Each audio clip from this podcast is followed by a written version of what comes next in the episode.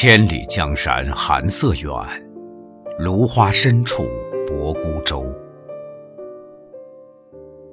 当场被读者问到的情况不多，但是不久之前，一个问题使我在一千多人面前突然支吾不知所云。他问的是：“家是什么？家是什么？”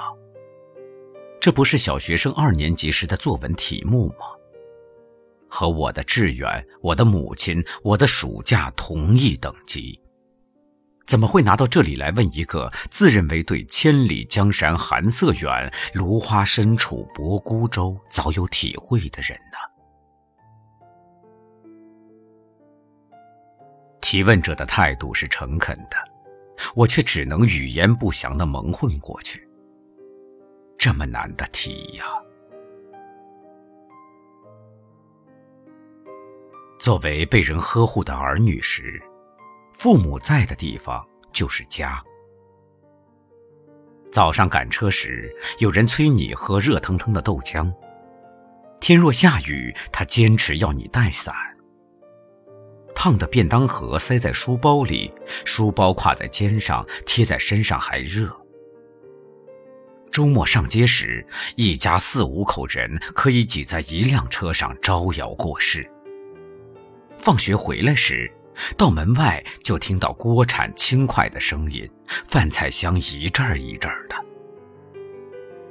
晚上，一顶大蚊帐，四张榻榻米，灯一黑，就是夜晚的甜蜜时刻。兄弟姊妹的笑闹踢踏和松软的被褥裹在帐内，帐外不时有大人的咳嗽声、走动声、窃窃私语声。朦胧的时候，窗外丝缎般的栀子花香就悠悠飘进半睡半醒的眼睫里。帐里帐外都是安心的世界，那，是家。可是这个家会怎样呢？人一个一个走掉，通常走得很远很久。在很长的岁月里，一年只有一度，屋里头的灯光特别亮，人声特别喧哗，进出杂沓数日，然后又归于沉寂。留在里面还没走的人，体态渐孱弱，步履渐蹒跚。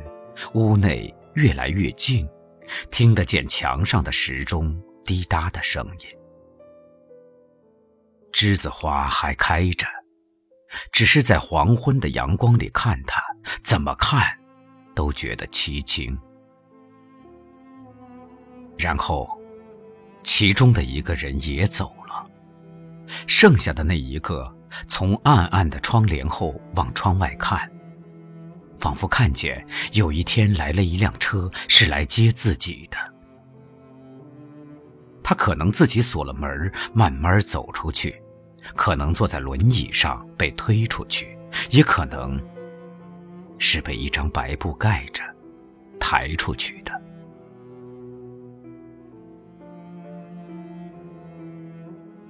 和一个人做终身伴侣时，两个人在哪里，哪里就是家。曾经是某大学小城里一间简单的公寓，和其他一两家共用一个厨房。窗外飘着陌生的冷雪，可是卧房里伴侣的手温暖无比。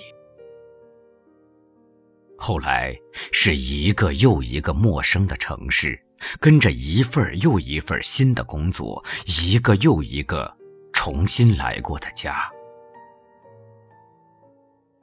几件重要的家具总是在运输的路上，其他就在每一个新的城市里一点一点添加或丢弃。墙上不敢挂什么和记忆终生不渝的东西。因为墙是暂时的，在暂时里只有假设性的永久和不敢放心的永恒。家，也就是两个人刚好暂时落脚的地方。可是这个家会怎样呢？很多，没多久就散了，因为人会变，生活会变，家也跟着变质。渴望安定时，很多人进入一个家；渴望自由时，很多人又逃离一个家。渴望安定的人，也许遇见的是一个渴望自由的人；寻找自由的人，也许爱上的是一个寻找安定的人。家，一不小心就变成了一个没有温暖、只有压迫的地方。外面的世界固然荒凉，但是家可能更寒冷。一个人固然寂寞，两个人孤灯下无言相对，却可能更寂寞。很多人在家散了之后，就开始终身流浪；还有很多很快就有了儿女。一有儿女，家就是儿女在的地方。天还没亮就起来做早点，把热腾腾的豆浆放上餐桌，一定要亲眼看着他喝下才安心。天若下雨，少年总不愿拿伞，于是你苦口婆心、几经哀求的请他带伞。他已经走出门，你又赶上去把滚烫的便当盒塞进他的书包里。周末，你骑车去市场，把两个儿女贴在身后，一个小的夹在前面两腿之间。虽然挤，但是儿女的体温和迎风的笑声甜蜜可爱。从上午就开始盘算晚餐的食谱。黄昏时，你一边炒菜，一边听着门外的声音，期待一个个孩子回到自己身边。晚上，你把滚热的牛奶搁在书桌上，孩子从作业堆里抬头看你一眼，不说话，只是笑了一下。你觉得，好像突然闻到栀子花悠悠的香气。孩子在哪里，哪里就是家。可是，这个家又会怎样呢？每一首想你的诗，写在雨后的玻璃窗前；每一首多情，唱着无心的诺言。每一次牵你的手，总是不敢看你的双眼。转开我晕眩的头，时常不能不潇洒的脸。给我个温暖的陷阱和一个燃烧的爱，这冰冷的心里。有个想到了家的憧憬，紧闭着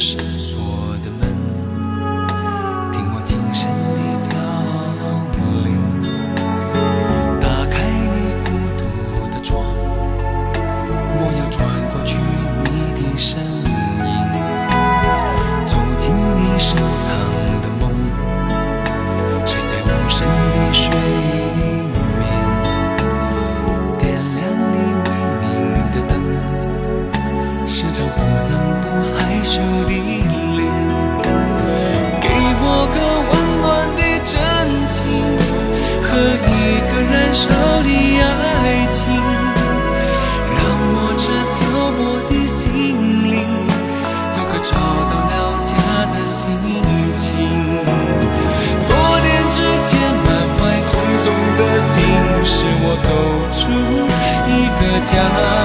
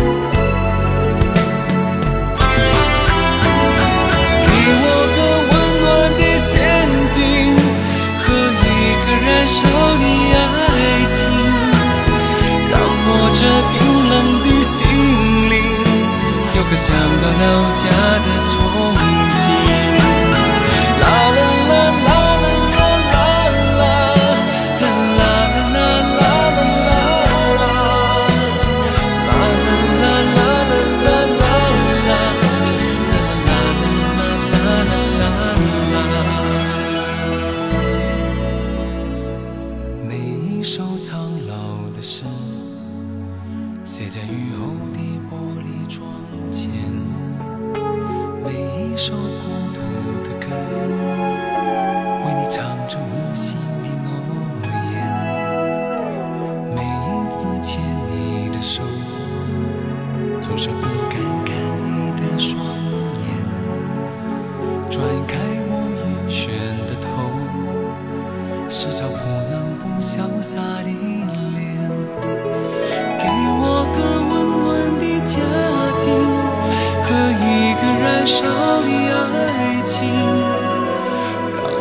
这朱